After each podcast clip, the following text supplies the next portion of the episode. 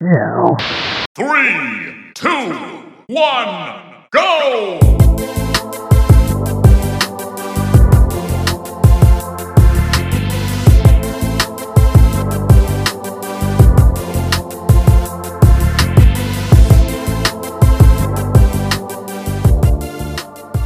What is up, everybody? This is episode 103 of Cooldown Time, and in this episode, we are covering the rumored Sony handheld device. Does Vita live? Plus, hmm. is Konami all the way back? We will, we're gonna discuss that. And does the Mario movie suck? that and also five franchises that deserve a new developer. We're going to do all of that. But before we get into the show itself, let's introduce your two man panel for the show. I am, of course, the technical mess of the show, Pablo. And joining me with and joining me with me, always with me, never against me. Uh, he's always, uh, you know, telling me I'm right and that I'm the best to ever do it. See, Uh, so I appreciate him, and that is of course the graphically impressive Marco. Marco, thank you so much for your support. Uh, we don't need to hear from you. We're good. Let's move on. Uh, let's talk. Let's go. I'm just kidding, man. What's going on, brother? How you doing? every week, every week you try to hurt me. In in By, this, by saying you support me, yeah, because who said that I support you? I said That's it. the problem. I know it. I said I'm more it. worried. I'm worried about you, man. Every time you get on this show, you got you got an attack ready for me. You said you were going to eat our recording software's children. Uh, About two minutes before we hit record, I'm I'm I I'm very worried about your aggressiveness, man. Okay, but listen, only Marco would see me saying, "Hey, Marco supports me." As an aggressive attack on his person. That's insanity. well, there's also the fact that you wouldn't let me speak. Uh, there's always that too. oh, the- that's because you know I just looking out for you, man. I didn't want you to say something crazy like you just did. wow. Uh, Wow. you know, See where this friendship's going. Uh, no, doing uh, doing phenomenal. Other than podcast abuse. didn't ask how you Um, were doing, but okay. Oh wow! See what I'm kidding. saying, everybody. This is outstanding. I, I love it here. This is a good time. This Um, is uh, a toxic work environment, but only we record it. This is just for posterity's sake. Um, for the lawsuit coming down. I'm just trying to be relaxed uh, today, Kotaku man. article. I just don't. I just don't want you attacking me. I'm trying to be calm. I'm trying to be zen today. I don't want to. I don't want to take the bait and start sounding off right now because I'll start making fun of you, and it's Listen. gonna get nasty. All I want, I don't want. In a couple of days from now, Jason Schreier to be like, "Hey, one of the employees from Cooldown Time has reported that he is being abused at the workplace." Uh, so, you know, one of our many employees uh, could possibly, you know, Well, th- then that. I'll then I'll have uh, my lawyer leak texts between us.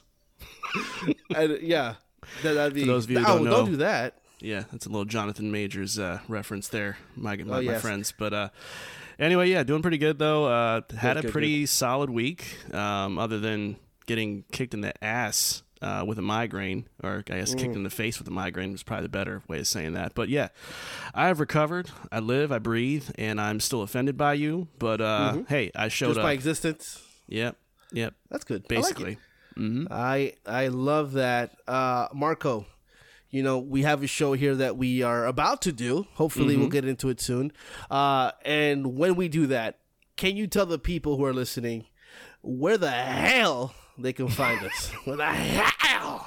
I'm just practicing my Vince McMahon right. since he's apparently back. So Yeah. know. Well, first of all, wipe the phlegm off the microphone that you just hacked onto it while I do this part. Uh, but if you want to find us, we are where you're listening to us right now. But if you're curious to where else we are, uh, Apple Podcasts, Spotify, Google, and even our own official website at cooldowntime.com. And if you're feeling extra cool, you can also follow us on IG and Twitter at It's Cooldown Time to keep us in your FOV in between episodes. And uh, Pablo, I think that's going to do it. So I'm going to kick it back to you. Let's get this show started.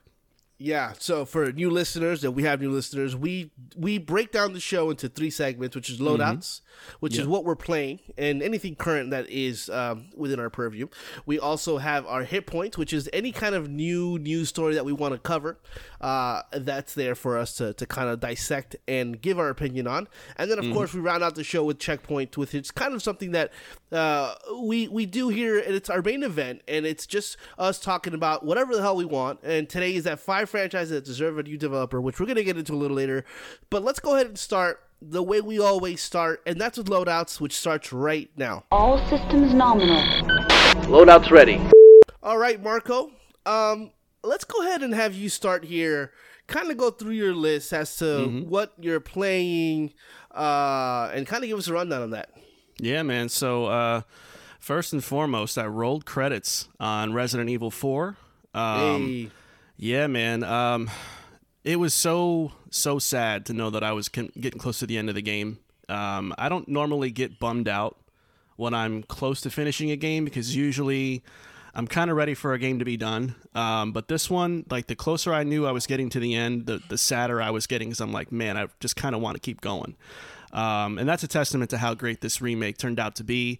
Uh, the back half of the game uh, is just as incredible, if not better, than the opening and middle portion of the game.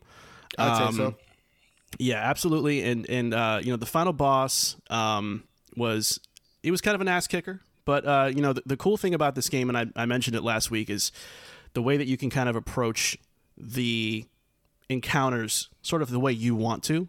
Um, and so I had been kind of pre-planning this boss fight throughout most of the game in terms of like leveling up my magnum um, and crafting a bunch of magnum ammo that I just kept stashing. I never used it for any encounter. I'm like, I'm just gonna save this for the last boss fight because I know I'm gonna get my shit pushed in if I don't have a game plan coming into it. And so That's such a nasty term. Pushed. in. can I Just be me? shit coming out and then just somebody pushing that back. No, you get back in there. Um, yeah, so man. I, I Yeah. uh, so I, I, I prepped for that fight, and I love when a plan comes together, man. I gave this boss the business, and uh, it was so gratifying. It was still a challenging fight. Um, I did have to try a couple of attempts to get it done, but uh, once I got a feel for what was going on, I was able to get you know the boss over with and roll credits. Um, I'm really, really debating trying to go back and play it again. Um, I have a good amount of time between you know now and when something really big comes out, so I might do it.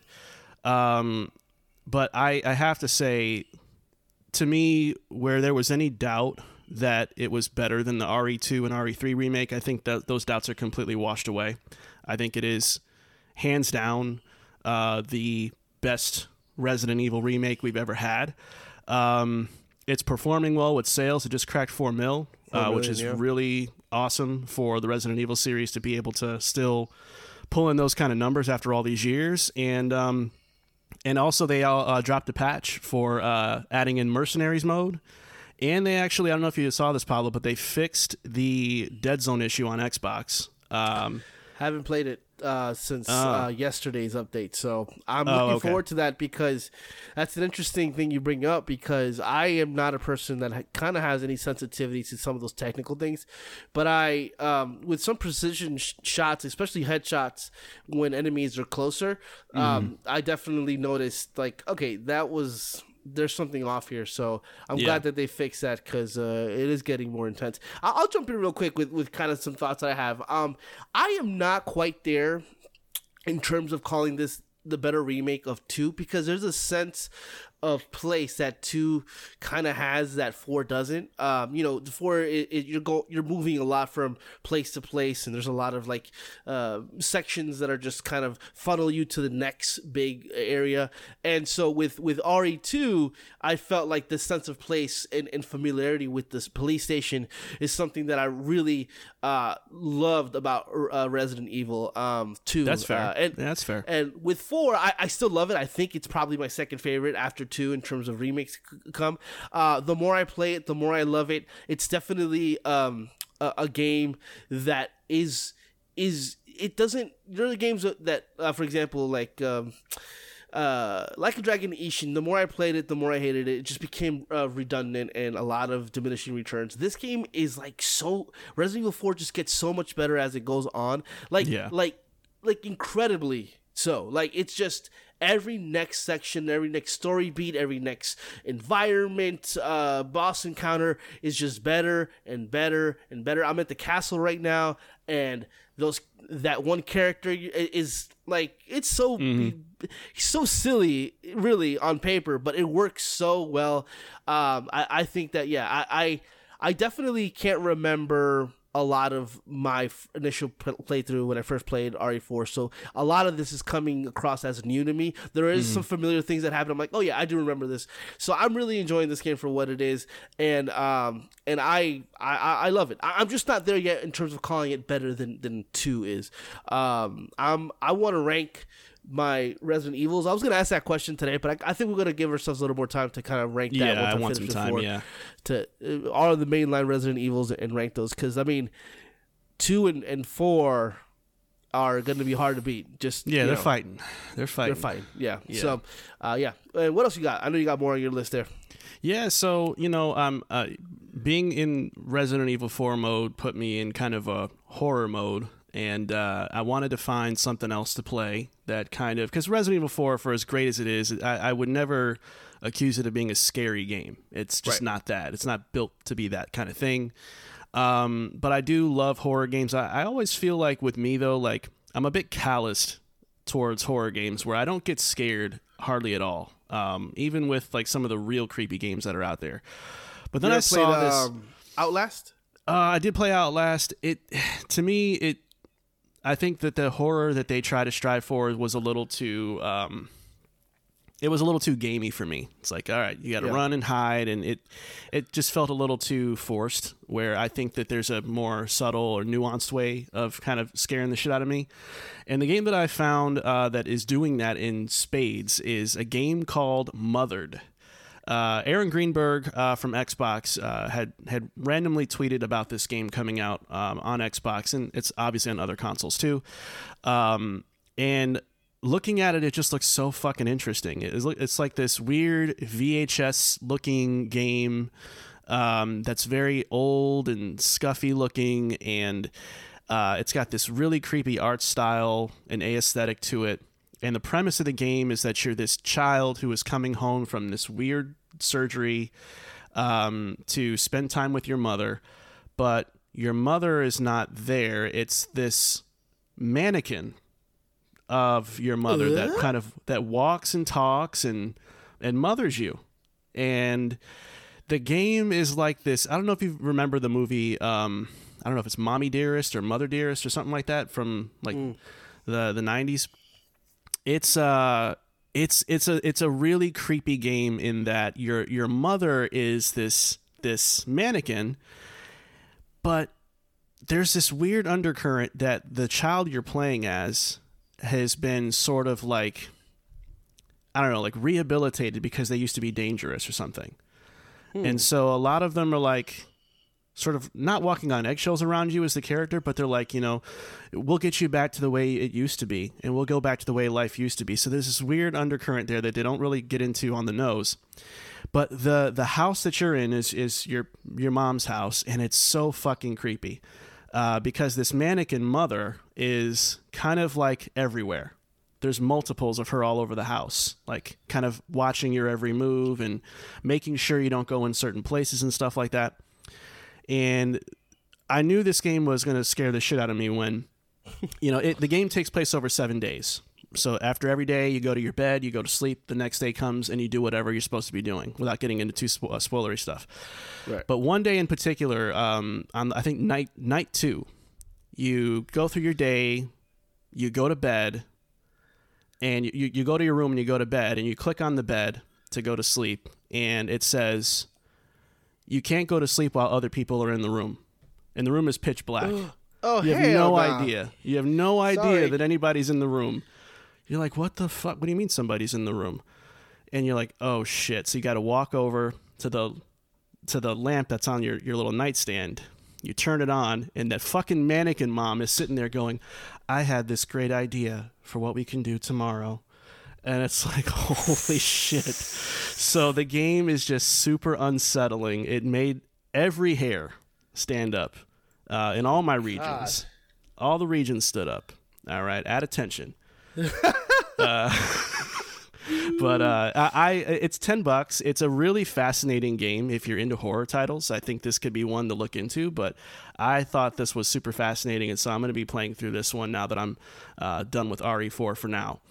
Um, a couple Very other nice. things. Uh, Wipeout Omega Collection. So this is. Um, this is a PlayStation classic franchise um, that has been around forever. Uh, they don't make these games anymore, but it's basically like their equivalent of Mario Kart. Uh, Wipeout was the first game that I ever played on a PlayStation console ever.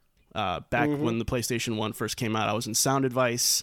This is the game they had on display, and I fell in love with the PlayStation immediately. So I've remember- always had a special this. place for this one, yeah. So uh, Wipeout Omega Collection is a game that came out um, a couple years back. Uh, it was recently updated for the VR support, so they gave it 60 frames per second, gave it HDR, so it feels like a brand new game. Uh, and so it's it's basically I call it somewhat facetiously a grown man's Mario Kart because it's a it's car combat. It's like F Zero but cool, basically, uh, in that it's a futuristic racer but with the uh, attack combat elements that a Mario Kart has. It's really really fun. I love the pace of it. It's it's a game that I haven't played in a long time, but because of that VR update that they did um, a little while back, I decided to go give it another try, and and I've come back to it a lot. It's actually a lot of fun. So. Um, it's it's not a game people talk about anymore, but I think it's just for me, it's one of those cult classic franchises for PlayStation that I I uh, I love and, and hold dear. Um, Yeah, Wipeout's good. yeah, and then last but not least, I have a bit of a dilemma, Pablo, because um, next next week, uh, Horizon Forbidden West: Burning Shores comes out, but before then, I kind of want to pick my next main game to play now that RE4 is out of the picture, and I'm torn between The Witcher 3 Wild Hunt, the next gen version, and revisiting God of War Ragnarok. Um, Ragnarok just got a new game plus uh, feature added in with a couple other little add-ons too, which I think was cool. Um, and obviously, people know if you listen to our Game of the Year conversations that historically, me and God of War have not gotten along very well.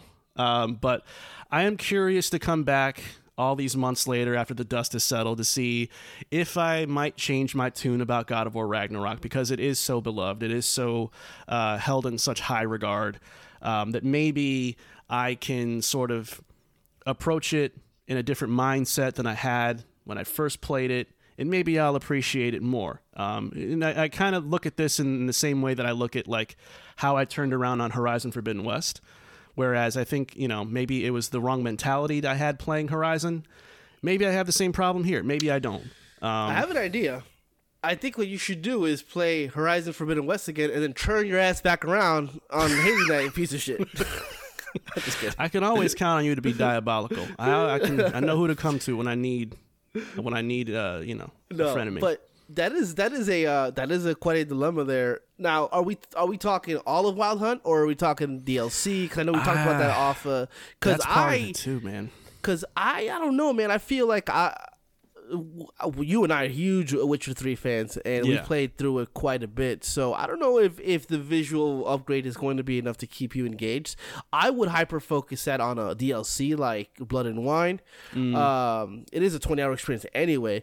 Mm. Yeah, Uh, if you yeah. if you want to kind of get the visual fidelity, kind of because that uh, Toussaint in in in um in in Blood and Wine is absolutely amazing looking. It's beautiful to look at. I think it Mm-hmm. would benefit the most from like the the upgrades, but. God War Ragnarok coming back to that that would be that would be interesting as well since you had that ranked at 15 I think Yeah, in your game of the year list. Uh so I did that. many All many my- angry many I got some texts from friends that like is this guy for real? I'm like you know you like what you like you know? I can assure people I, I will never intentionally poo poo a, a a great game just for the sake of clout or or you know trying to be against the grain. I, I don't do that ever intentionally. Um, the criticisms I had about that game are to me legit.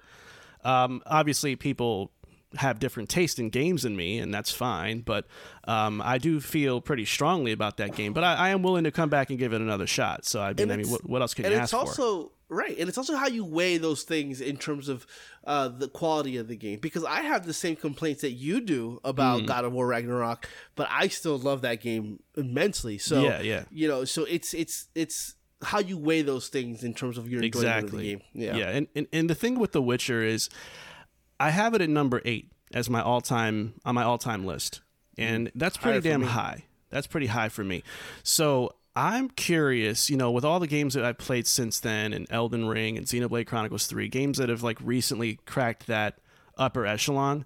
I- I'm curious to see if all these years later, if I still feel as strongly about The Witcher Three So as I did me- back then. let me kind of jump in there because I started playing it uh, towards the end of the year, beginning a little bit of this year, and the only thing that I can say that I felt was a little bit off in terms compared to the other games is the combat. And that's always and that always was kind of a problem. But the story, the connectivity between cycle I still don't think a game has been able to, to pull that off. And for me, it solidified its spot in my top ten at number three uh all time because it just even today it stands the test of time. The visual upgrades are fine. It doesn't fit, f- fix the gameplay stuff, but I mean, man, it is it is an experience. I would love for you to play it again. Yeah. Uh, because I think I'm gonna, I think I'm gonna, I think I'm gonna download the Blood and Wine DLC and kind of get to that a little bit, because that that sounds like something. Um, Yeah, I'm, to I'm gonna make a decision on what, what which one of those two I'm gonna play next, and I'll, I'll report back uh, next week. So uh, check Play us out next week to find out, man. Play them both. Play Ain't them no- ain't both? no No, worse. man, that's too much. no, no. It's a, It depends. If I if I just do Blood and Wine, I think I can probably swing it. But it then if I but if I want to play the whole thing, which I'm kind Yeah. of itching for the whole thing, yeah, then that's that's that's a wrap on God of War for a while. but we'll see. Ah, for sure. No, no, for sure. Um, what about you? What you got going on? Yeah, I mean, I'm taking a little easy on on loadouts in terms of like games that I'm playing because I'm only really playing uh, Rainbow Six Siege, continuing my my obsession with that game. I think falling deeper into the obsession, uh, the more I play, the muscle memory's coming back, the better I get, uh, and then kind of finding a new operators that really work for me with Capital and Solis are the Yeah. new ones for those who play the game. We So just got to we got to we got to get you out of that paper mache rank that you're you're set at right now. Whatever yeah, it man. is. I- plastic we- one we- or something. I- we started like uh you know we're not the greatest gamers we started at bronze and i decided to go off on an adventure uh, and play a whole bunch of late night matches and ended up in copper uh you know again i'm not the greatest but man sometimes it's it's you get you get put with some players that are just they don't give a fuck. They're playing team deathmatch on Rainbow Six, and it is crazy in these streets. Uh, but anyway, yeah, I, I gotta get up out of there. But then again, I don't really give a shit. Like I'm not really one of those guys, and Marco is isn't either really person that, that that's playing because I'm a competitive Rainbow. Six. We play because we have a good time. I was just gonna it is- bring that up too. Yeah, like at, at where we are in life now, like that is not a priority. It's just for fun. Yeah. it really is. And also, I, t- for the sake of not sounding fucking like uh, uh, like snooty, I guess. Elitist. Rainbow, yeah, Yeah. elitist. Rainbow Six Siege is a thinking man's shooter. Like because, and, and I don't mean that as a smart man. I mean that as a thinking man. Like in order for you to be successful in that game, you have to kind of plan out your uh, your plan of attack. You have to think about what you're gonna do next. You can't just go guns a blazing. You will die. Oh, yeah. So you know, I, it, it- like you said, later in life now, I the my Twitch kind of capabilities are not really all there. I, I my reaction time has slowed down significantly. So this is more my pace. Uh, so Rainbow Six is probably going to be a game that is going to be in our repertoire for many uh, for many years to come. Might, Yeah. might not consistently play it all the time, but this is not the this is not the last time you'll hear about Rainbow Six on the show. Uh, the, obviously, um, Resident Evil 4, continuing my, my, my playthrough through that. I'm uh, focusing a little bit more on that uh, when I'm not playing Rainbow Six with you, Marco. I'm kind of getting into that. Just kind of want to get through it before the end of the month with Jedi uh, Survivor and, you know, and, and Oh, you're how gonna you're gonna you're gonna buy that? Uh, well, my brother is probably going to. Oh, so you gotta share You it. know, we Oh, share gotcha. accounts. Uh, so, uh, and then you know, depending on where I'm at with games, if Dead Island Two is like a fucking hit, like 85 plus, Mm. I might you know have to delve into that because I, I remember playing um, It's Dead Island, right? Yeah, Dead Island Yeah. Riptide was Yeah. the one that I played the most, and I, I, I, I enjoyed that game quite a bit for what it is. Now that I figured, found out that it's not open world, it's open uh, uh, area. So Yeah. that's that's how, that. I'm a little a little burnt down on open world games. So you know, with with uh, Resident Evil 4 being a pretty much you know linear experience, which is Yeah. great, and then jumping into that would be awesome. Why Uh, are people so resistant to a game that just wants to be semi-linear? Like, what's wrong with that? I think I I think it's all about value, uh, and I think that's bullshit. But I think that's how people kind of explain it to themselves. They want Yeah. an open world game because they have the most to do. That's the most time they can spend in that world, and it equals dollar. For me, uh, as a avid hobbyist when it comes of video games, I don't see my enjoyment of a game e- equals to hours. I could play a four or five hour game, and if it's fucking amazing, it's fucking amazing. Exactly. You know, Yeah. Uh, what uh, what remains of Edith Finch continues to be one of my favorite like indie games of all time. That game's like maybe three or four hours. It's you know it. So it's it's not about it's not about time. It's about the value of the game and the experience uh, that I have with it. Uh, but speaking of and we'll talk about that later. Speaking of value and time, I don't really get around to watching much movies like I used to anymore.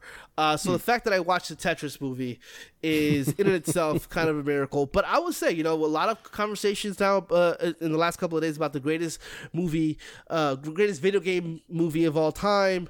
I I think I've just watched the greatest uh, movie about a game of all time. Because I'll tell you, uh, Tetris movie is fucking fire, bro. That shit is great. It's dramatized, for sure. The third act is insane. Like, relax. You know, they, they definitely are, are trying to make it really dramatic. But, you know, for those of you who don't know, Tetris was created by this guy called El- uh, uh, Po- I, sorry for Pod Podjnovich or something. Uh, he's living in Soviet-controlled uh, Russia. Uh, the the Soviet Union is about to collapse. Everybody's power grabbing. He is. There, everybody wants the rights to this game. There's a guy called Henk Rogers.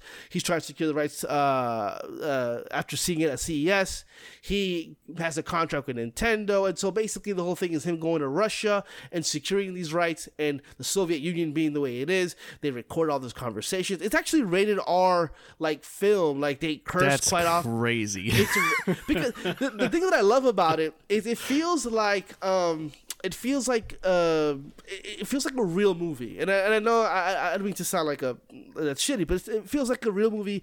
It, this could have been the MacGuffin is met the Tetris. It could have been anything. It could have been CIA files. It could have been uh whatever. But but the Tetris the fact that it's Tetris is so much it's so interesting because it's it's accurate uh, you know with Atari and, and, and Nintendo being involved. All these things that there's a just see a quick spoiler here. There's a scene in the movie where um where Henk Rogers goes into this like uh, Nintendo headquarters and he is he has to sign an NDA and he sees the Game Boy for the first time ever, the original Game Boy, and like he has like it, it- and then like you know he programs Tetris for it. The little things like that really are. Uh, are really interesting for uh, for gaming fans like us, but you can watch this movie as a non-gaming fan, which who hasn't played Tetris? You, who the fuck is living under that rock? Not- not Nobody playing that I want to know in life. Yeah, so like th- that's already a familiarity there with that, and then the fact that this movie is well written, well acted. Uh, it's it's it's the dramatization of it is is is you know it's funny because it didn't quite happen the way they say it did, but you could believe it did. Soviet Union was crazy in these streets, man, and uh, and then the, especially during the collapse of it. Uh, but yeah, man, I I I think it's it's. I think it's again not just a good mo- movie about video game. I think it's just a good movie, period. And I really That's enjoyed crazy. it. And it's I crazy that it's shocked. rated R though, man. Like that, that's funny as hell to me. Like we got a rated R Tetris movie. What was there like? Drug use, brief nudity, scored by Trent Reznor. well, the, the thing is, is I guess they wanted to, uh, they wanted to kind of put you in the place of like No, the I Soviet it, I it. Union, It's and, and, and kind of, yeah, no, it really is funny, and just kind of everything they went through to do that. I, I it's it's it's really awesome. Um, I can't wait for the it. Frogger movie. It's gonna be TVMA. but I think I, I I think what really made Tetris special in terms of like uh, uh, making it into this movie is obviously how like how he had to go through what he had to go through during the time in Russia. Sure. So, Yeah, but no, um, I recommend it. But Marco, I, I I recommend. I think you should watch it. I think you would enjoy it. Um, honestly, I Where think is it? It's, Uh, it's, where is it at? it's Apple Apple Plus. oh, I don't have that. Uh, Yeah. I can give you access to mine if you'd like, just to watch the movie. It's it's. I'm telling you. you, man, it is, it is, it is a good watch. It, it's I will, only like I will I will take you up yeah. on that, and I will change your Yeah. password and then take over your account. it doesn't overstay its welcome, so it's definitely recommended. But yeah, man, I that's all I got on loadouts. You got anything else you want to add? no, man, no. It's gonna be interesting to see where we land next week uh, with what we got Mm-hmm. going on, but with all our little uh, cliffhangers this week. But yeah, I think it's gonna do it. Yeah, uh, I'm looking forward to that myself. Cannot wait. But let's go ahead and move on to the news section of the show. Uh, that's hit points, which starts right now. For breaking news, rumors, and booty juice, it's time for Hit Points. All right, Marco, I'm going to go ahead and kick it off to you. Let's talk about probably the biggest story of the week here. Uh, what do we got? Yeah, man. So, uh, Insider Gaming has reported that a new remote play based PlayStation handheld is in development. Uh, the device reportedly looks like a PS5 controller, but with an 8 inch LCD touchscreen in the middle. Uh, and it also includes Pablo's very favorite adaptive triggers and haptic feedback, just like the DualSense. Uh, the handheld will support. Wait, hold, hold out. I didn't know that. It's, so you're looking at a screen and the whole damn thing is shaking? Let it be what it is.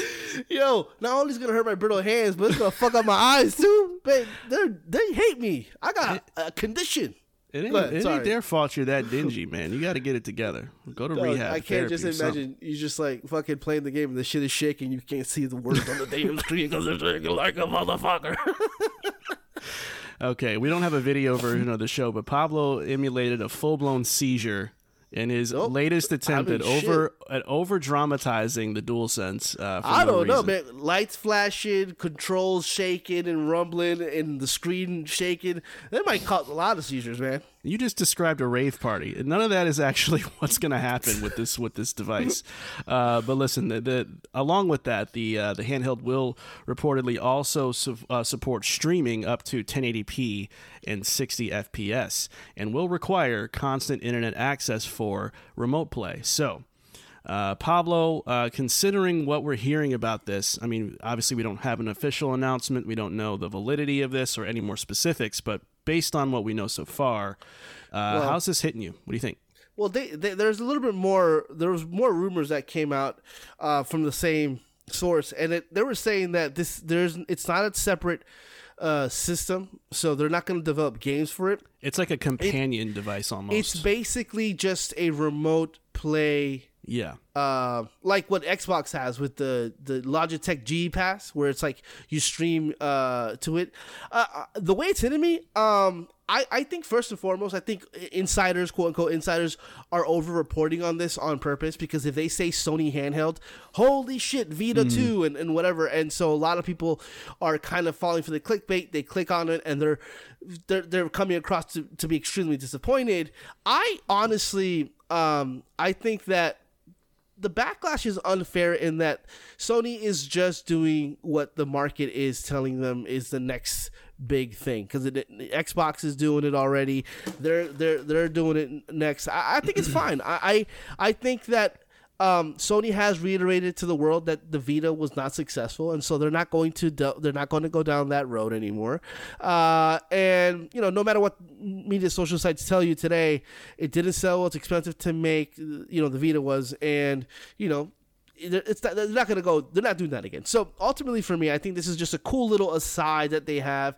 It's it's it's not going to change the game. It isn't uh, Vita three. It's or Vita two. It's not nothing like No, that. no. It's just a, an aside that they have because um, that's where media is going now. Video games specifically, uh, streaming to your device. You could already stream games to your uh, uh, PlayStation, so might as well uh, you have the ability to do that uh, on the go as long as you have Wi-Fi connection. It, it is what it is. It's not the Steam Deck. Uh, it's not a Switch. It's none of that stuff. But believe me, it, th- that's just not viable for for them because they are hyper focused on the very fucking successful PlayStation Five, and there's no need to kind of uh, deviate from that. They're all they already are the tastemakers. They're just trying to do a little extra here to kind of appease that section of the market that is exists that does exist now, and that it is what it is on that front. How about you? Yeah, so um, I think a lot of the backlash is also because um, people have heard that the PSVR 2 is underperforming. So I Right. think some of the concern is, well, now they're just kind of over accessorizing the PS5. Um, That's and, true. That's valid. and and there is certain validity to that. I, I can understand, but you know, obviously, I don't think this handheld device is going to come out at the price tag that the PSVR two is, right? And like you Yeah. alluded to in the beginning of your your um, tangent, the uh, you know the PSVR two requires games to be built for PSVR two right. functionality, whereas this is just taking pre-existing PS5 games and making them available in a different way. So I, I find this to be in, in on that front to be largely inoffensive. Um, it, I think it's going to come down to price point. To be honest with you, Yeah.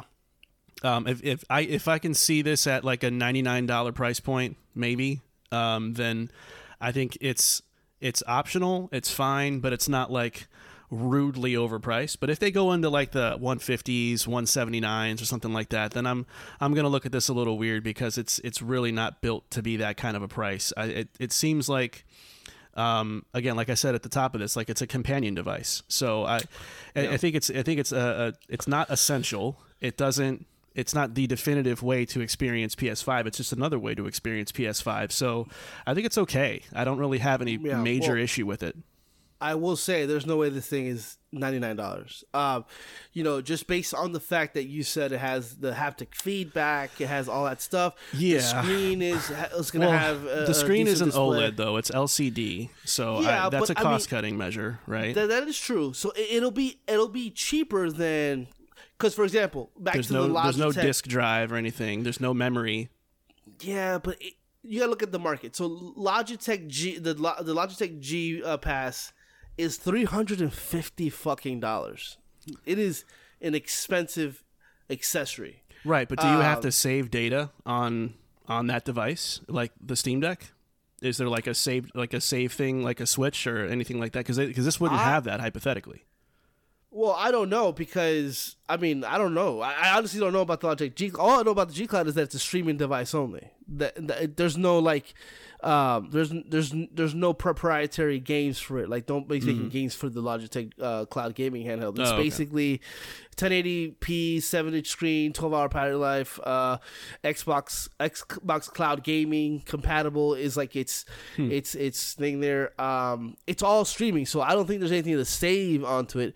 Yeah, Hmm. looking at here, there's nothing really talking about it. It's just the cost is on the the quality build and the screen, which is pretty massive comparatively speaking. Um, yeah, there's nothing there's nothing Hmm. there in terms of. Yeah, that's weird, dude. It's pretty. would it's pretty expensive. Well, would you be interested in in this device? No. hypothetically, No, no. See, I, I almost thought this would be good for you in a way because you know, obviously, you know, being a, a new father and you Yeah, but sometimes it's, it's- not easy to sit down in front of the TV. Maybe you know, I don't know how you utilize your Switch. Um, is it is it a convenience to have something that compact and portable with you when you're parenting, or no? No, because I mean, if I'm not sitting down playing, then that means I'm with him, and if I'm with him, there's really no way of me being Oh, able to play. I see. Either I'm carrying him, or playing with him, or watching him intently. So it's not really. It, it would kind of just be haphazardly be looking at something and then Well, looking away. I would do is just rather be a deadbeat, man. Just could be a deadbeat dad. yeah, You uh, right. But here's here's the thing. My issue with all this it has nothing to do with with the existence of it, it, the existence of this. It's just streaming tech. It's just not. I mean, the games that I play, like Rainbow Six Siege, it can't play that on on a thing like this. You know, the the latency would just be too extreme for me. That's to, another big for- question. Latency yeah. issues. Yeah. What are they gonna do has about it, that? ha- it has nothing to do with the, the device itself, tech wise. It's just the the actual technology behind streaming. You know, PlayStation, I think, it had that agreement with Xbox and Azure, if I'm not mistaken, where they have high quality streaming, but even then. It's not the best. Look at Xbox. Who's the X, XCloud is is lauded as the best one of these things, and still is not perfect when it comes to uh, the latency issues there. So, I mean, this is something that maybe down the line in the future could be really dope uh, and maybe an essential thing uh, for a lot of gamers, grown up gamers, adult gamers, uh, you know, parents. But as of right now, there's just too much, too many questions as to the technology behind it and pricing behind these handhelds. But yeah, um, the next little news segment, it's a little quick aside here. Uh, Konami is set to open Konami Osaka Studios. Okay, I'm sorry. Why did I do You didn't that? have to do that whatsoever. I, I, oh my goodness. Which will serve as a new major video game development uh, studio uh, that will be equipped with state of the art motion capture and sound studio. After years of ignoring the video game industry and focusing on things like pachinko machines, how do we feel about Konami apparently being back? Are we hyped for the future of franchises like Metal Gear Solid, Castlevania, Silent Hill, and Contra? Or do we think that these franchises are better left in other people's hands? Marco, what do you think? Yeah, so I'm actually happy about this because I'm, you know, listen, um, Konami made a mistake. They they they stepped away from gaming when they really shouldn't have. They left a lot of money on the table, and I think now mm-hmm. they're realizing that you know what, we actually have a lot to offer, and we have a lot of money that we could be making off of these franchises that have a lot of equity to them. So Sure. let's let's let's invest in that, and I think that's the smart thing to do. It's it, it's a, it's a tale of better late than never, in my opinion. In my opinion, like I would rather them be back late and do all this stuff now than for them to have stayed the course with this pachinko thing and never come back. Um, Yeah. So I'm glad that they're they're taking the right steps to do it, and from a business standpoint, it's kind of smart too because you know why outsource and blow money on recruiting development studios like Bloober Team and whoever Yeah. else to do this when you can just do it yourself in your own you know controlled space and um, you know not have to keep spending money elsewhere when you can just invest it internally. So I Right. think from a business standpoint, it does make a lot of sense. Now, as far as where that leaves me in terms of hype for the future of those franchises, um, it, it makes me hopeful, but I don't know if it makes me hyped. Um, I Right. think that at the end of the day, what I think they really have to uh, to to overcome at this point is restoring goodwill. Um, The Kojima and Konami battle that ensued a couple years ago, I think that left, at least with the hardcore gaming community, it left them a bit bruised because Yeah. they looked like the bad guys out of the two. Even though uh, personally, I think they had a point. Um, the reality is, is that they looked a little bit crazy at the time. So you've been gone. You burned a bridge with one of the most prolific visionaries in gaming. Now you're back. You're most likely going to make this Metal Gear game without any involvement from the guy, right? So that means you have to make these games really good. And there's really no room to fuck around. So I think the pressure is on, but if the pressure is on, I think that having a state of the art studio and really investing in an internal team is the right way to accept that challenge. So I'm actually kind of hopeful for them. Yeah, I mean, I, I guess I'm somewhere in between. I mean, when I look at what they're doing in terms of like the the side games, the the, the publisher giving rights to other people to make games, I don't know, man. I just don't. I don't know. I don't know what's left at Konami other than the IP that they have. Like they don't have a, a Kojima running the studios. Uh, you know, helping out with like they, I think he Kojima helped out with Castlevania, uh, the, the latest, the last couple of ones, Lord of the Shadows. So like they don't have that going for them. Um, so uh, I, it's like a faceless organization now because That's the true. Konami and very Kojima were very, you know, were very much. Uh, one and the same.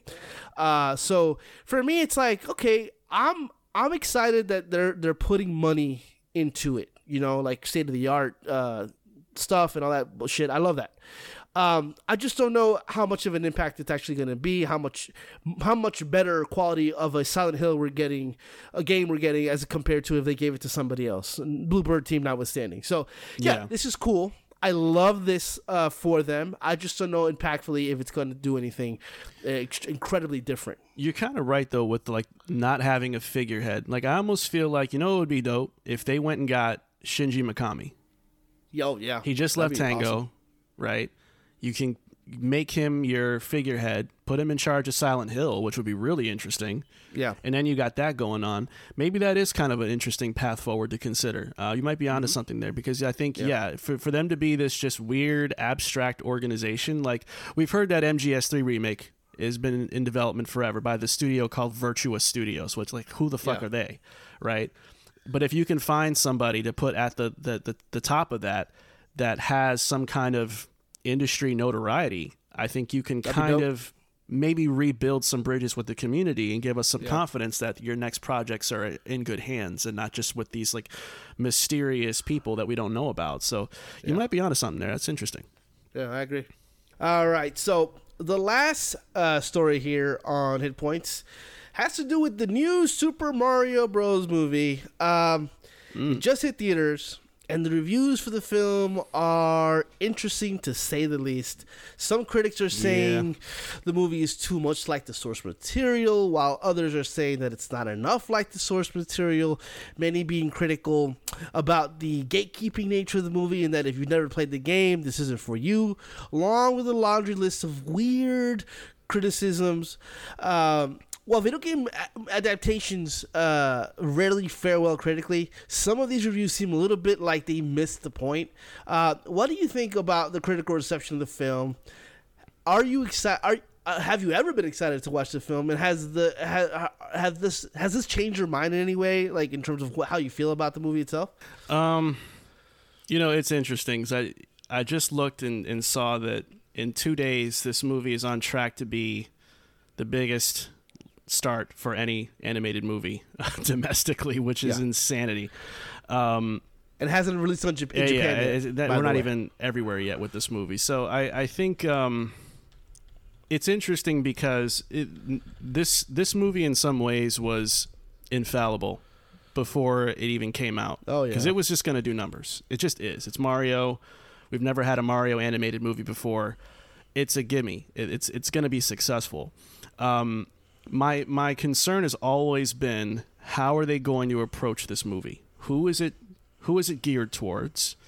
And how much fan service are they going to provide versus how much I hate to say it in a way because it's Mario, but how much lore building is there going to be to build this into a successful movie franchise and not just kind of like the greatest hits of video games, right? And I think it's all it's a little bit of everything from what it sounds like to me.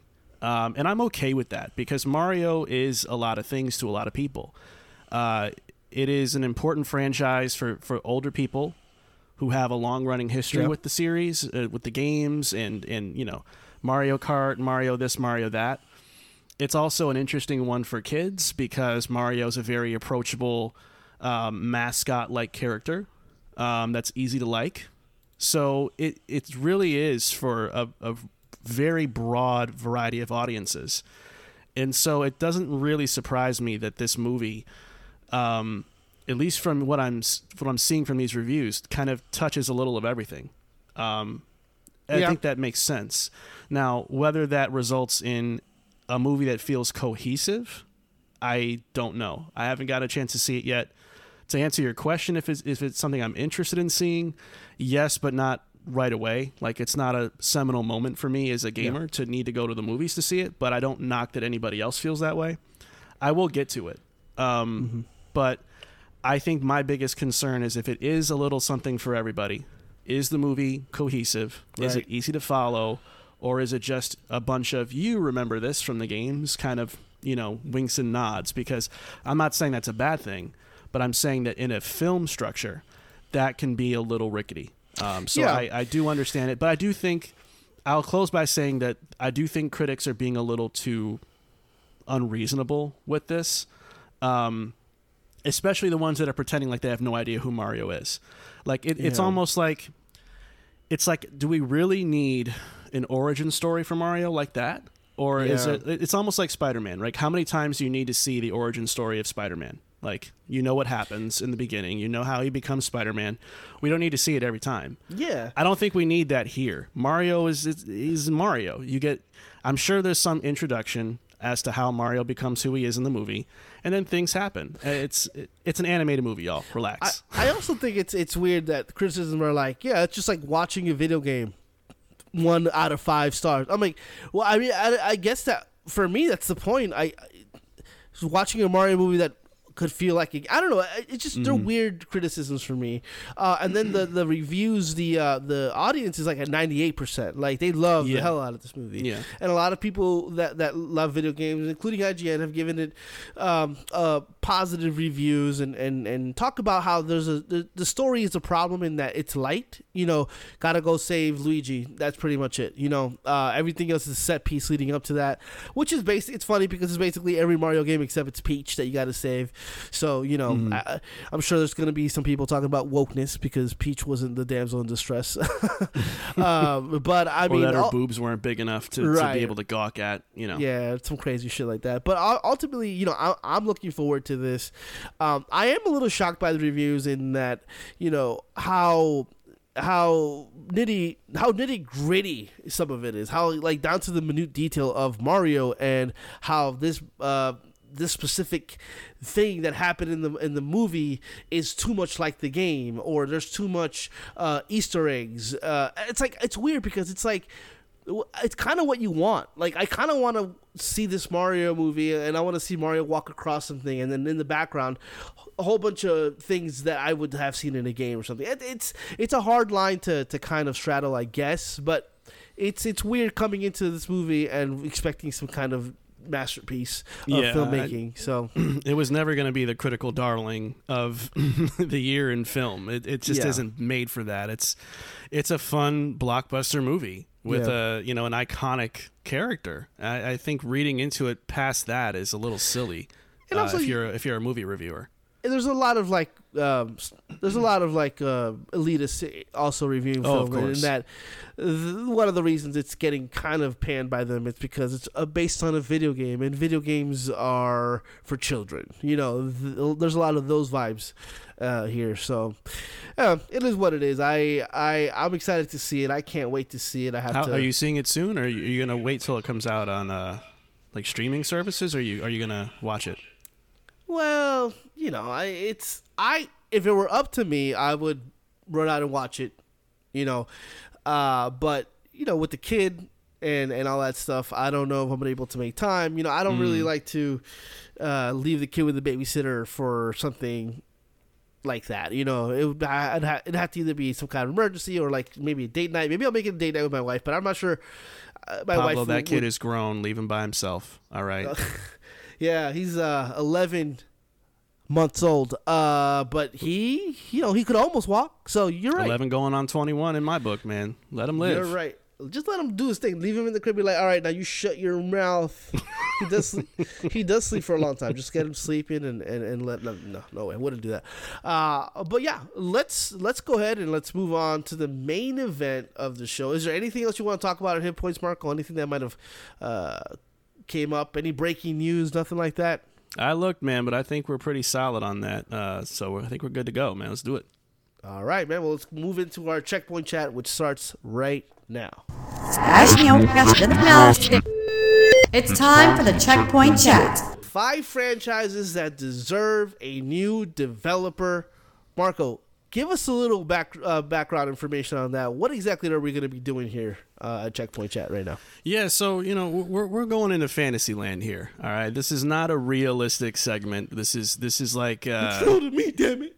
all right. See, and he's actually crying. That's weird. That's weird how you turn that on so fast. Um, no, so um, we're going like in a weird like what if direction with this one. So you know we have decided to take some franchises that are very well known and popular, and we thought, what if we gave them to a different developer? Why would what developer would we pick?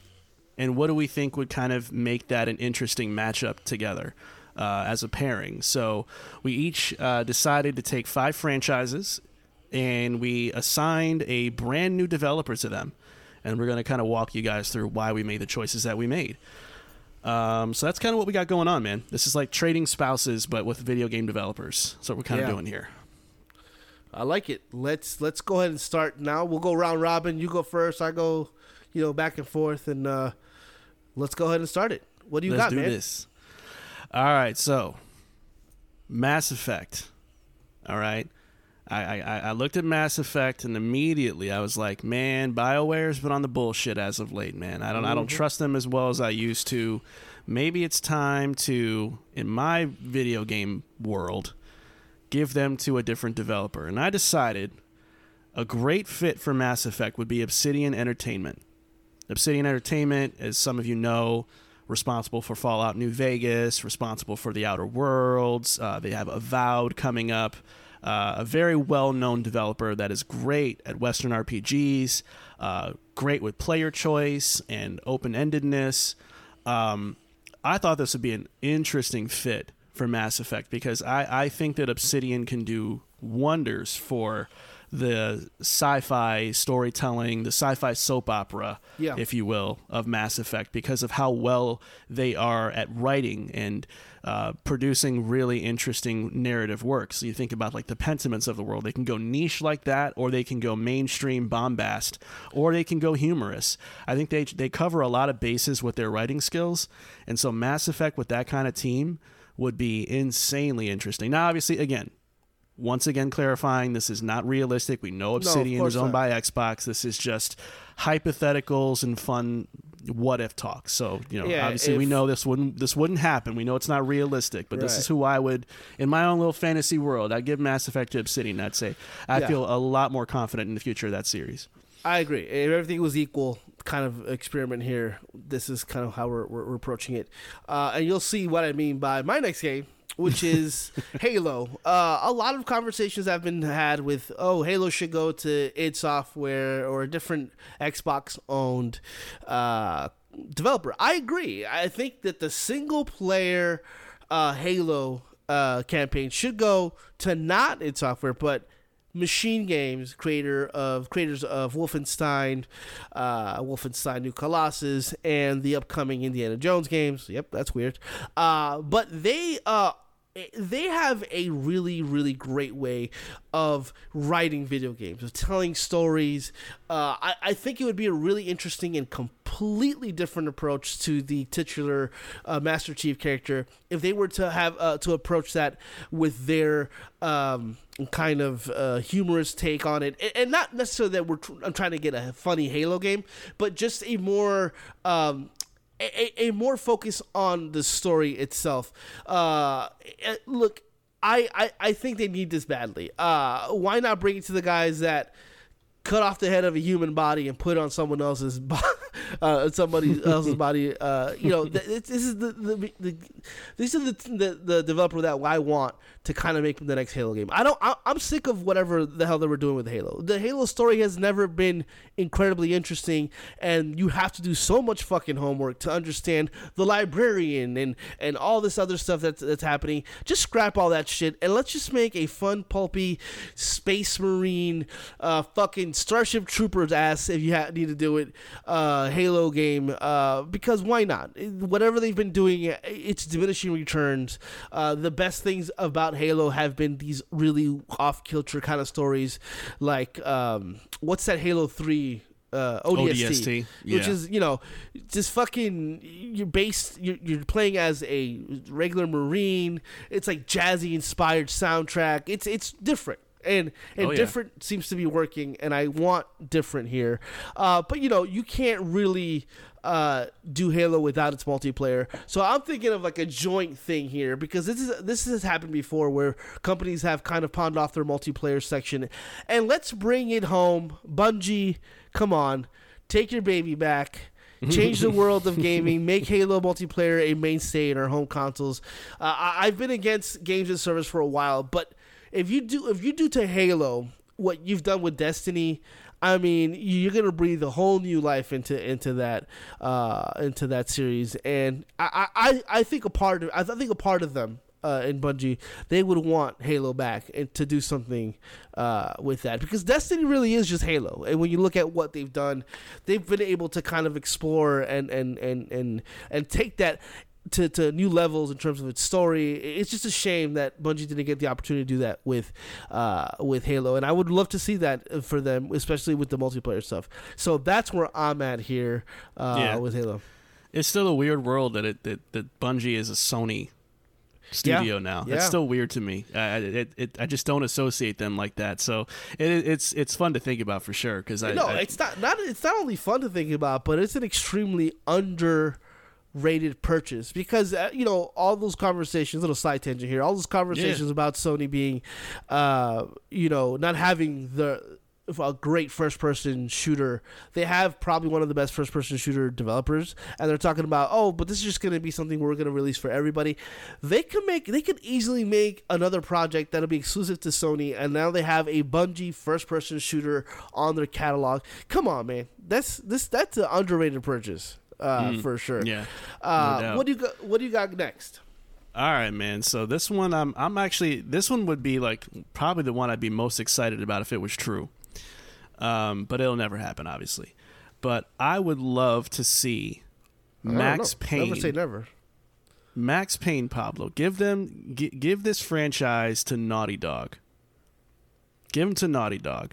When I think of like the gritty storytelling and style of The Last of Us, I feel like Max Payne would be an incredible fit with uh, what they have shown they can do with The Last of Us series. It is gritty, it's pulpy, it has a lot of. Um, it's very very story driven the dialogue is super important integral to, to that game i think naughty dog's writing team would bask in the opportunity to make a max payne game uh, it would be a third person shooter games, so you can take some of the bones of what they've done with the uncharted series and the last of us and repurpose it for max payne so from a development standpoint it would be sensible to pair these two together um, and obviously it'd be more Max Payne, which is always a good thing too. So I think I think it's really um, for me this is like Max Payne getting a, a new lease on a new lease on life. Yeah, because yeah. it just feels like it's been deprioritized in an unfair way.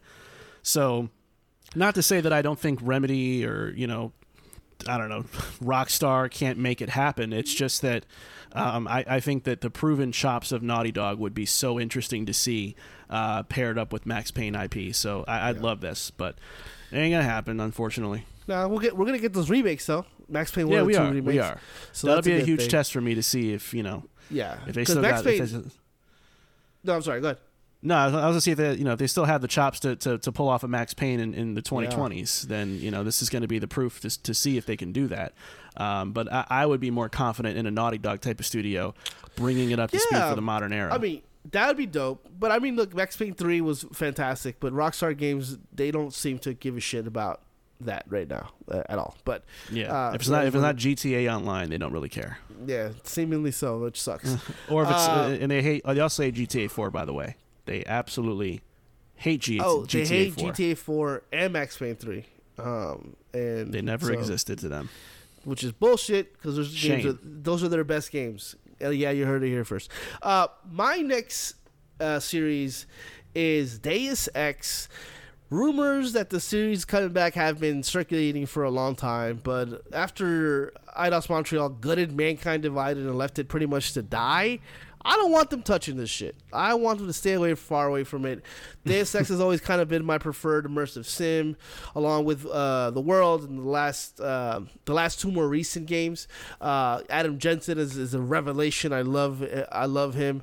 Uh, given the it's given the series and and development given the series. Um, a new life, re, uh, resurgence uh, from the original 2000, 2001, uh, and even the horrible Xbox Deus Ex. Um, I forgot what that was even called. That one. That, oh man, um, the that In- game was- Invisible War or something yeah, like Invisible that. War. That that game was uh, specifically horrific. Um, but I want people to understand the greatness of this series, and I think that the company that can do that is CD Projekt Red. Uh, I I think you know Cyberpunk 2077 is proof of concept there. You know, after being patched, 2077 is CDR one of CD, uh, CDPR's one of their best games, period. Uh, and I think that they can really do something special here with Deus Ex. They've given the, the they've given kind of complete freedom to do what they want with the series. I think that they've learned a lot with Witcher Three. They transferred that over to Cyberpunk 2077, which is, you know, easy easy to, to shit on uh, then, but now it's it, it's kind of it's kind of just become an incredible game there. So uh, I think that they have the chops. Uh, I can imagine them dedicating themselves to Deus Ex and carefully crafting something that uh, that old and new fans can really appreciate. Uh, I think it's a perfect marriage between two things that have credibility and are, are able to now uh, CDPR uh, able to put Deus Ex on the map the way it's never been put on the map because we love Human Revolution, Mankind Divided. They didn't sell well. There's still a lot of people who just don't have not played those games, and that is amazing to me because those games are quality, man. They're incredible, amazing games, and you know. I, I would love CDPR to put full force behind one of these games, and that would be fucking phenomenal. What would you want them to make though? You want them to make a reboot? Like you want them to make a direct sequel? What would you have yeah, them do with I, this? You know, I, I think um, I think it's funny we mentioned it. I think it would probably be best if they make a sequel. I mean, I do think Mm. you know a lot like Rockstar, Rockstar picked up with uh, with Max Payne three after uh, Remedy did one and two. I would love to see Adam Jensen fifteen years later. Uh, a little more gruffled, you know, gruffed up, and just fucking older, white, white in his hair and his beard, and kind of picking up, picking it up from there, and and and, and kind of just really really delivering a game that I that I wish Mankind Divided was because Mankind Divided had potential and it is ph- phenomenal. It's I beat it last great, year yeah. ag- again, but they cut like forty percent of that game. It was supposed to be like they cut a whole storyline about Adam Jensen and him possibly being a clone. Interesting things that just never get touched. Uh, and I just want CDPR to put some respect on this goddamn franchise because it Hmm. needs it. Uh, yeah. So what do you got? All right, man. So my next one, uh, I'm I'm back to rescuing Bioware franchises from Bioware uh, once again. I'm sick of it. sick of of it. Bioware sullying uh, the the names and reputations of their franchises, and Dragon Age is among that short list. Pablo, I want to give Dragon Age, and walk with me on this one. I want to give Dragon Age to Rockstar Games. Huh. Now, when you think about the Red Dead Redemption 2s of the world, right? How fully realized that world was, how lifelike it was, how incredibly immersive it was. I would love to see Rockstar do something like that, but with a high fantasy setting. Like Yeah. everything that we've always seen them do has always been somewhat grounded in reality. It's always been a city, like you know the GTA series, or a school campus, or obviously the Wild West. They they've never really gone into like fantasy or sci-fi or anything like out of the ordinary like that.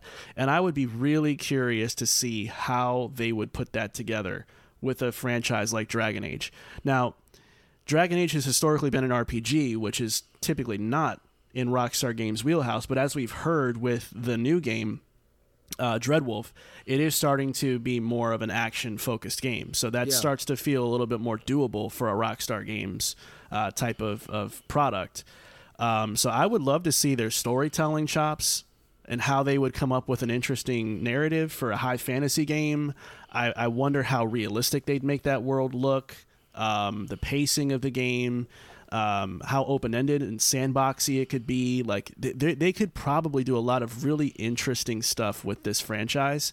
It's an unlikely fit, but it'd be it'd be one that if it was ever realistic, which it won't be, I'd be super curious about. So that's my pick. Yeah, it's super curious. I mean, all they would have to do is take Red Dead Redemption 2, same setting, replace the, the towns with castles, dragons in the sky, and call him King Arthur, and we got Listen. ourselves uh, Dragon I'd buy, there. I'd buy that. Now, now I, that would be super interesting. It's probably one of the more interesting ones on your list there, uh, in terms of like, hmm, I wonder what that would really look like. That'd be super interesting. Um, next game on my list is my beloved SWAT. I'm the only person that I fucking know that lo- loves SWAT one, two, three, specifically four. Yeah, there's some listeners was- that are like, "Huh?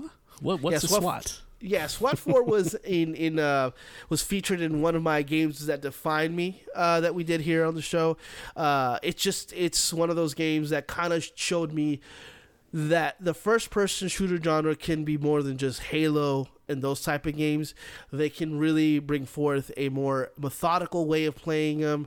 Uh, and SWAT basically is just you're a SWAT team and you're getting calls. There's a hostage situation. There's a high uh, warrant. There's a there's a high mark for a warrant out for this uh, really wanted person's uh, like a murderer's arrest, right? Uh, There's a lot of this stuff, and they, they just really kill it with with it. And I think that the team that should make SWAT four or the next SWAT game should be Ubisoft Montreal. Now, we already know when you say Ubi- Ubisoft Montreal, you're like, who the? F- why would? Uh, listen, walk with me here. I'm talking about the Ubisoft Montreal that did Rainbow Six Siege. You know, because Rainbow Six Siege is a lot like SWAT in that it is a a methodical, slow paced shooter.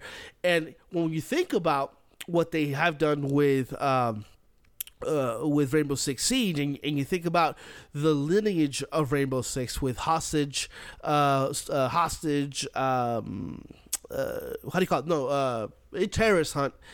Yeah. You can do that with SWAT, but put it in, in a more uh, grounded reality with basically your SWAT team going into these sections and, kind of going through that. I feel like they can. They're the only ones, that, in my opinion, that can really uh, make a realistic shooter a la Siege, but in that SWAT world to make it that much more interesting. I think that they can really pull that off, and it, it this would that would be kind of like my dream game uh, in terms of what they can do with uh, specifically Ubisoft Montreal. Like the next kind of one of those Rainbow Six kind of games, I would want it to be SWAT game, and I think they can pull that off beautifully.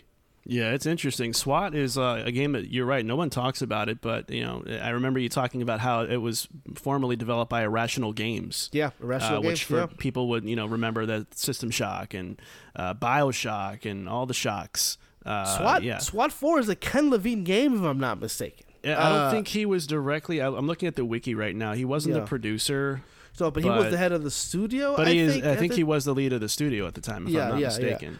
Um, but yeah, yeah. So that's that, that's an interesting pick for sure, and I think it is an, an interesting fit too because you're right. The Rainbow Six angle does feel like a like it would meld really well with that type of style of a game. So yeah, I'm I'm down for that actually. It's a, it, it, SWAT Force, a, a game that I have on my PC and I still play.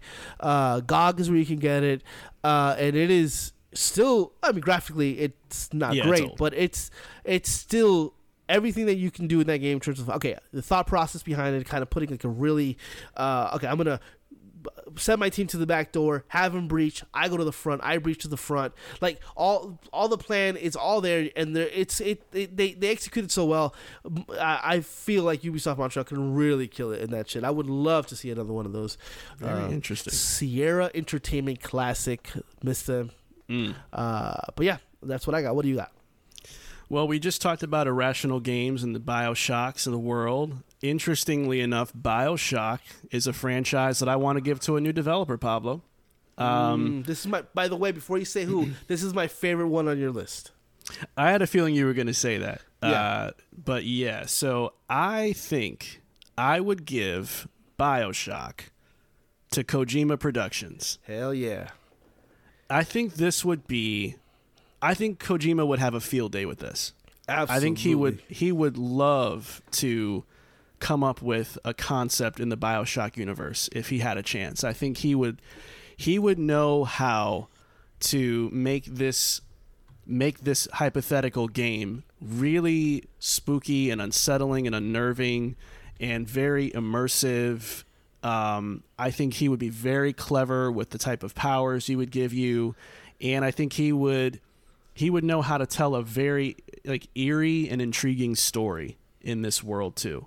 Like I think this would be like almost a perfect marriage of IP and studio. Hell yeah. Um, I could see him taking a lot of cues from what he did with PT, what he did with Death Stranding, particularly with the narrative and the visual aesthetics, and and infusing that into a concept for a Bioshock game that could be really really fucking cool. Yeah. Um, you know, it's it's just it, I think the challenge would be for him is what it always is. It's like don't go is. don't go overboard. Don't get don't go into like outer space with this and, and, and go super nuts. Like obviously Bioshock is a very complex story and the lore is very out there. Thank you, Ken Levine, I guess. So, you know, I guess the brand of crazy that Kojima has would actually probably fit very well with Ken Levine's brand of crazy. So I would be all for this. I, I think it'd be a very unique fit for uh, Kojima Productions and something new that maybe, you know, we haven't seen Kojima do, like an immersive sim before. Um, Yeah. Not not like this. And I think that that'd be a very fascinating um, exercise for him as a as a visionary and a lead. So yeah. Yeah, I mean, Ken Levine has kind of proven himself to be a little bit of an elitist, a little bit a snob. Oh boy. um, uh, pseudo intellectual in many ways. Uh, what I like about Kojima is that Kojima may come across like that at first, but not really. He's what he is is an ideas man. And he's also a person that doesn't know how to kind of control those ideas. And I think a lot of his concepts, he doesn't give a shit if they're corny or or, or whatever they may be. I think he's never come across as him trying to be smarter than me him trying to outsmart the player. It's just here are my ideas. Here's how I I, I envision this. I would really love to see that with Bioshock because I think Infinite, which is a game that I am on record saying that I like quite a bit. I understand why people hate it. I, I get it. I, I I don't love it for those reasons. I don't think that it's a mind blowing story. I just think it's interesting. I think it's an interesting kind of moment in time in gaming. But I feel like all that is right for for for uh, Kojima uh, in terms of, of, of taking that series. And you know maybe even going a little crazy because Bioshock it can lend itself to be a little crazy you know? Uh, but yeah I love that pick for you man. That is a great pick. Uh, my next one is obviously I'm gonna have to revi- revitalize here Sly Cooper. Sly Cooper is seem- seemingly abandoned by Sony. The most unique story, uh, the mo- the most unique Sony mascot platformer has been disrespected by Jim Ryan long enough. Uh, Tim Schafer can love you. That's right. Double Fine. Uh, that's a studio I would love to make Sly Cooper. I, I, I think that think of what you will about Double Fine. They made the most unique and incredible platformer in Psychonauts 2. Uh, I, I think that that really melds melds well with kind of Sly Cooper. I think personality is something that Sly, Bentley, and, and Murray all kind of have, but have never really been um, specifically explored by by uh, by Sony at all. So I really think that Double Fine can bring that out of them. Uh, give them some unique gameplay features, just like Sly Cooper has always had, uh, and, and, really have some hooks that that that really can thrive within that uh, within that world. And I think that Sly Cooper as a Double Fine game would be absolutely phenomenal. I think they, they would fucking kill it. Sadly, uh, one of the uh, I'm sad that Double Fine is owned by Xbox because this is not a possibility. Instead, Yeah. what we're getting is rumors of Double Fine doing a Banjo Kazooie game. Fuck that. Don't do that. Xbox, go um, go to Jim Ryan and be like, "Yo, we'll give you we'll give you Call of Duty. Just give us Sly Cooper. Just give us Hey, Sly. man.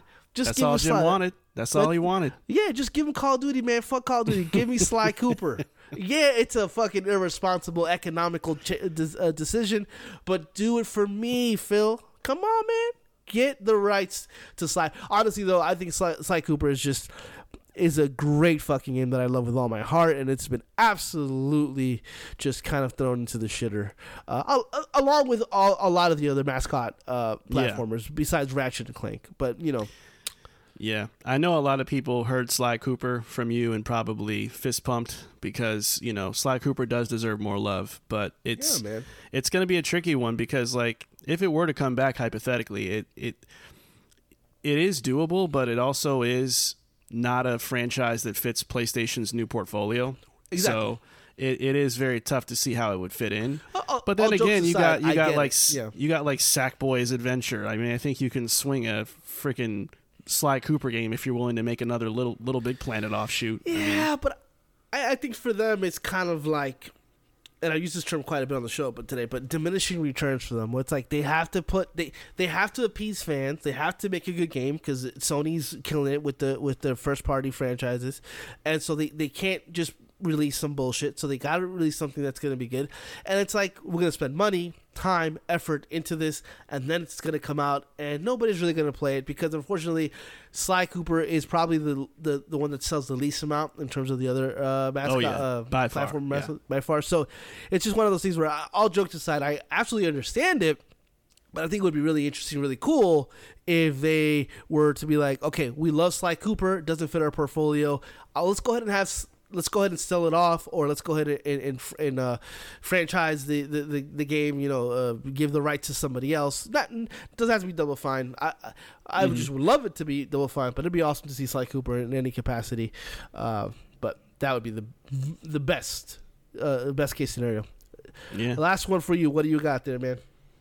Yeah, so got to talk about Ubisoft here. I'm I'm worried about Ubisoft. They have let me down many a time, much like BioWare. So I'm I'm coming in for the rescue to get Splinter Cell the fuck out of their portfolio. For real. I'm getting I'm saving I'm saving I'm saving Sam Fisher, man. Um, and I'm giving Tom Clancy's Splinter Cell to Eidos Montreal, the makers of Deus Ex, as we talked about a little earlier. Um, if anybody can pull off making a competent uh, stealth title with a lot of branching paths, a lot of you know different styles of approach, I think the pedigree of Eidos Montreal, considering what they've done in their history, would be an amazing, amazing, amazing fit for Splinter Cell. Um, I feel like Ubisoft just does not know what the hell they're doing anymore with anything at this stage of the game. I mean, we didn't even cover it in the news segment, but like Assassin's Creed Mirage is, is rumored to be getting delayed. I mean, it's just like they can't even get anything right. Even the stuff that they are, you know, they're usually pretty decent about getting out. So what's what am I supposed to do about my boy Sam? You know, he's got. Yeah. I, I want him to live. I want him to thrive, and I think that giving him to a studio like this, which understands the concept of stealth, understands the uh, immersive sim aspect, the sandboxy sort of pick your approach fashion that Splinter Cell used to be known for and revered for, I think that'd be an awesome marriage that would, I think, guarantee that this franchise would come back and be of the high quality that fans deserve. I that is a good one, and the reason why I like it so much is because Eidos Montreal, you know, after the Deus Ex debacle, they they really make incredible incredible games. Like we famously on this show i- i- shitted on um, the possibility of what's that game they made uh, Guardians of the Galaxy. Guard- Guardians of the Galaxy, where there's no way this is going to be good, and we ignored Eidos Montreal, and Eidos Montreal just proved that they know what the fuck they're doing. I would love to see a Tom Clancy Splinter Cell game. Uh, the only thing that kind of worries me would be the gameplay aspect of it. Um, I don't know, kind of like their background stealth games. Uh, what do you mean? Well, Deus Ex is Yeah, but it's like a first, that's a first person shooter. sure, Yeah. yeah, yeah. I mean, they'd have to they'd have to step out of their comfort zone a little bit with this. Yeah, but I, yeah. I think they would be up for the challenge and be more capable than uh, anything that Ubisoft has going on right now. For real. So- We'll, I'll see how that remake goes, but uh, Mm, mm-hmm. I don't know, man. I'm I'm, I'm worried. I'm worried. Uh, I'm worried for- about for the everything over there, man. Yeah. Marco, Metal Gear Solid.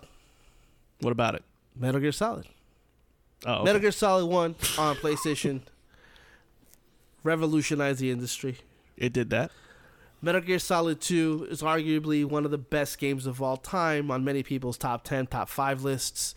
Better than. MGS3. Yep, correct. Uh, MGS3 did the same. Uh, really put. I'm gonna ignore what you said. You son of a.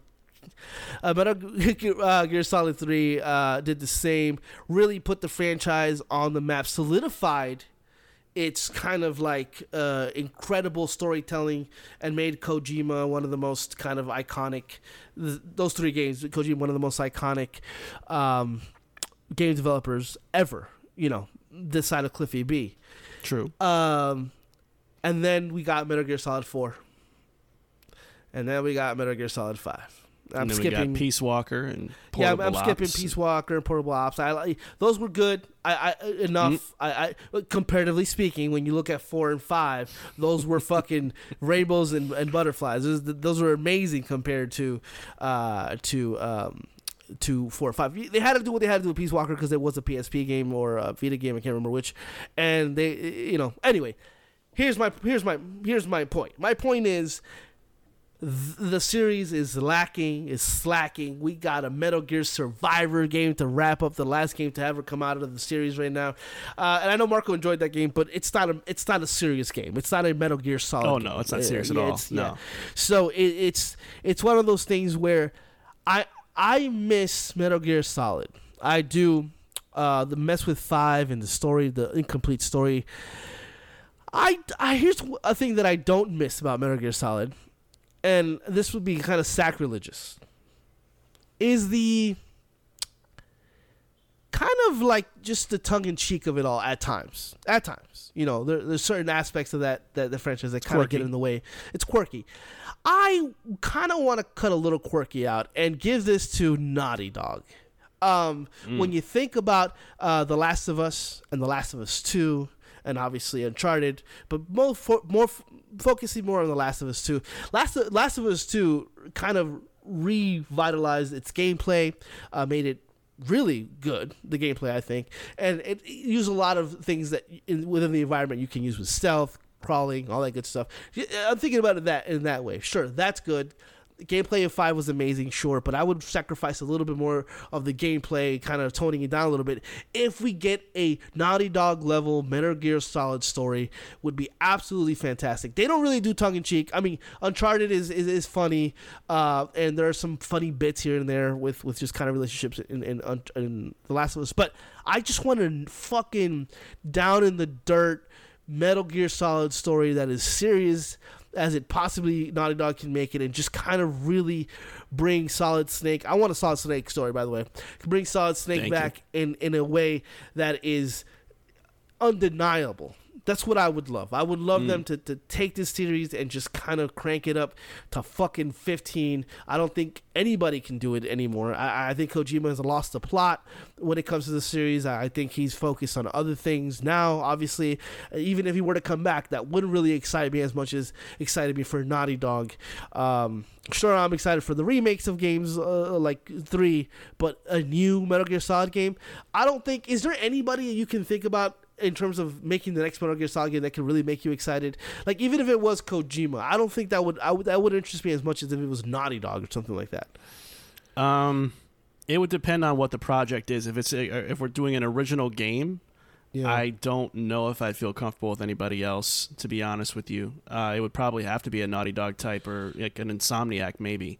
Yeah. Um, but that would be it. If it's like a remake or like a reboot, yeah, yeah, sure, sure. and then I, I think you have a little bit more flexibility there. But yeah, Naughty Dog is just yeah. they can do it all, man. They got all they got all the chops, all of them. They've and they've absolutely improved themselves. I know people will be like, "Yeah, but Metal the the the play, the gameplay in Metal Gear Solid 5 is absolutely phenomenal." And it is. It's really good. But Mm-hmm. that's about it, man. That's all that game has going for it. Marco has a, a hilarious joke he told me. I don't know if he remembers it, where he said um, when the story of when the story of NBA 2K has more cutscenes than uh, mainline Metal Gear Solid game, that's a problem. You, you Yeah. said that, yeah. Yeah, I remember that, that. was the year that Spike Lee directed. yeah. Fucking Spike Lee. Man, Spike Lee had a whole ass ghost of a best friend in his story, and we That's couldn't right. get we couldn't get Big Boss to say more than four words strung together. Thank you for casting Kiefer Sutherland for no reason. Spike Lee had a ghost friend show up, and we barely saw Ghost face in Metal Gear Solid Five. Man, it's uh, it's, it's ridiculous. Man, Um, five was a mess, bro. Five But, was a uh, mess. I would Yeah. take that. I would take. I would take that. I'm. I'm also cool with like, uh, you know, the Bluepoint Studios rumor. Uh, although I don't think that's going to happen anymore. They're probably doing What? Bloodborne or something. But Blue Yeah. Point doing what? Bluepoint, you know how the rumors of them doing like a remake for Metal Gear Solid was was like Oh, happening yeah, and all yeah. that. Yeah. But um, yeah, I would love Dog that. I would would- kill it. I would love a remake of all three games, and then that would appease me. Um, Mm-hmm. You know, Metal Gear, uh, Sons of Liberty, and three. Uh, but a new game gotta be gotta be Naughty Dog caliber team for sure. give it to Bloober Team. Yeah. Ooh, boy. Yeah. All right, man. Well, that was a good time. A little, little, almost like a weird fantasy draft kind of a thing we had going on there. That was a good time, Yeah. though. Uh, so that is going to do it for this week's show, though. Uh, until next time, if you enjoyed this, give our podcast a sub. We would appreciate it. We would love you a long time if you do that. If you can also follow us on Instagram.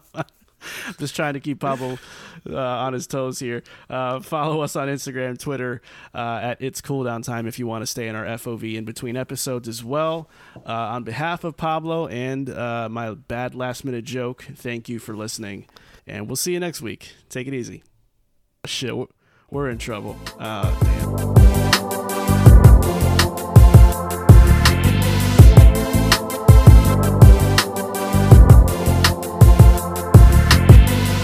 Let's stop recording for five minutes. I gotta take a terrible doo doo. My stomach has been crazy. Just five minutes. That's all I need. But let's stop the recording. Yeah, just stop the recording. Or you want to keep it going?